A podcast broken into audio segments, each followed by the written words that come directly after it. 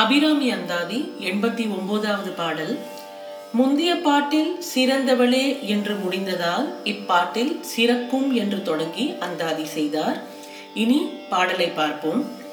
உம், சிறக்கும் கமல திருவேனின் சேவடி சென்னி வைக்க துறக்கம் தரும் நின் துணை வரும்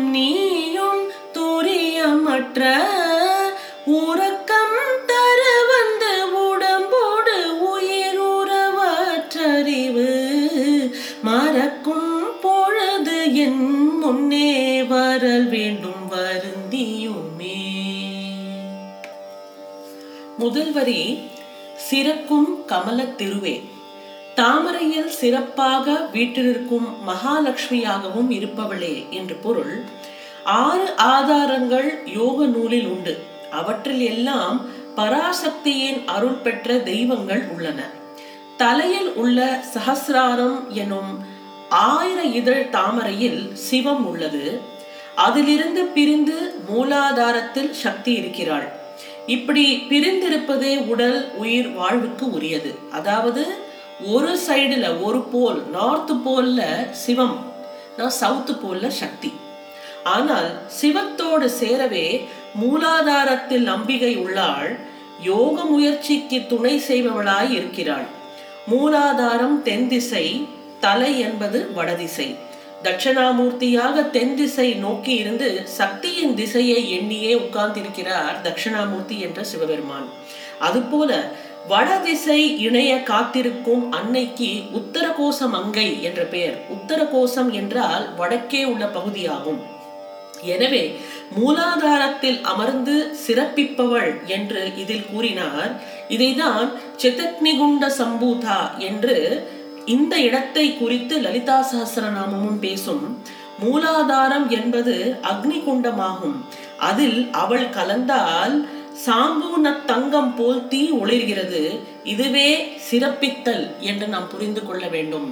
வடதிசை அதாவது நம்மளோட தலை உச்சியில இருக்கிறது சிவம் என்றால் ஸ்பைனல் கார்டோட டிப்பில் இருக்கிறது மூலாதாரம். அங்க சக்தி இருக்கிறாள். அதை தான் இங்கே சொல்கிறார். இதைதான் நாம் குண்டலினி சக்தி என்று சொல்கிறோம்.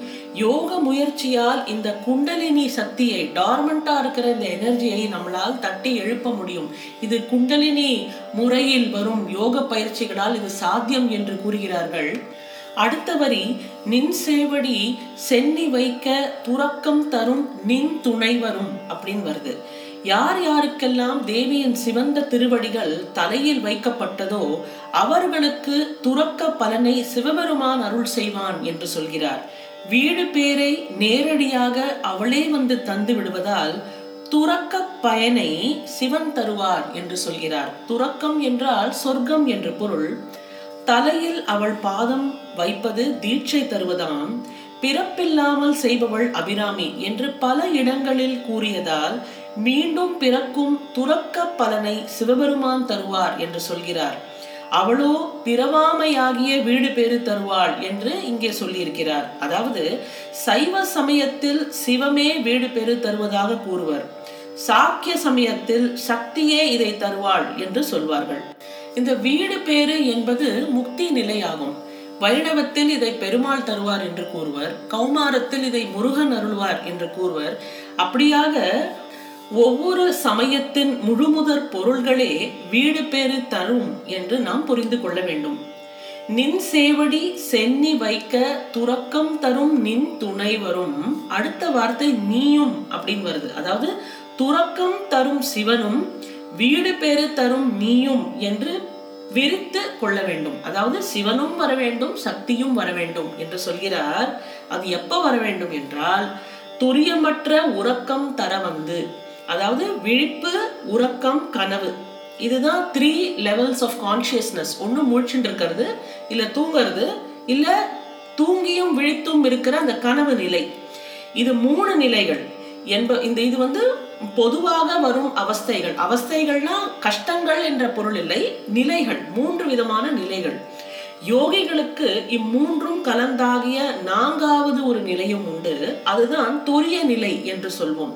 துரிய நிலை என்பது யோக நிதிரை. அதாவது இப்ப பெருமாள் ஆதி செஷன்ல படுத்திருக்காருன்னா அவர் உறங்கி இல்லை. அவர் யோக நிதிரையில் இருக்கிறார். இதில் உறங்காமல் உறங்கும் அனுபவம்.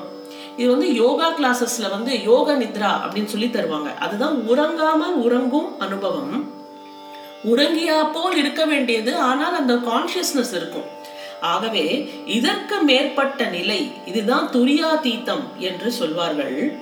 துரியத்தை விட அதீதம் அதுதான் துரியாதீத்தம் இந்த நிலையில் மனம் என்பது இல்லாது போய்விடும். இதுவே முக்தி நிலை என்று சொல்கிறார். இப்போ துரியமும் இறந்த சுடரே போற்றி என்று திருவாசகத்தில் வரும் போற்றி திரு அகவல் அதாவது தென்னாருடைய சிவனே போற்றி எந்நாட்டவர்க்கும் இறைவா போற்றி ஆடகமதுரை அரசே போற்றி வரிசையா போற்றின்னு வர போற்றி திரு அகவலில் துரியமும் இறந்த சுடரே போற்றி என்று வரும். இதில் இறந்த என்பது கடந்த அதாவது நீங்கிய என்று பொருள். மனதின் நிலையை ஆன்மா அனுபவிக்கும் பேரானந்த நிலைதான் இது. இதுவே துரியமற்ற உறக்கம் என்று சொல்கிறார். உடம்போடு உயிர் உறவு அற்று. அதாவது பிறக்கும் போது கருவில் சேர்க்கப்பட்ட உயிர் ஒரு நாள் இந்த உடம்பை விட்டு விலகும். விலகாவிட்டால் மனம் அழியாது. அதுதானே உண்மை? அதுதான் உடம்போடு உயிர் உறவு அற்று. அடுத்தது அறிவு மறக்கும் பொழுது. இந்த துரியாதீத நிலையிலும் மற்றும் மரணம் அடையும் தருவாயிலும் இந்த மனம் என்பது முழுதுமாக அடங்கி போய்விடும். அறிவு மறக்கும் பொழுது என்று இதைதான் சொல்கிறார். அறிவு முழுவதும் பொறி புலன்கள் வழியாக மனதிலேயே சென்று சேர்க்கப்படும். மனம் அடங்கிவிட்டால் இந்த அறிவும் இல்லை என்று சொல்கிறார்.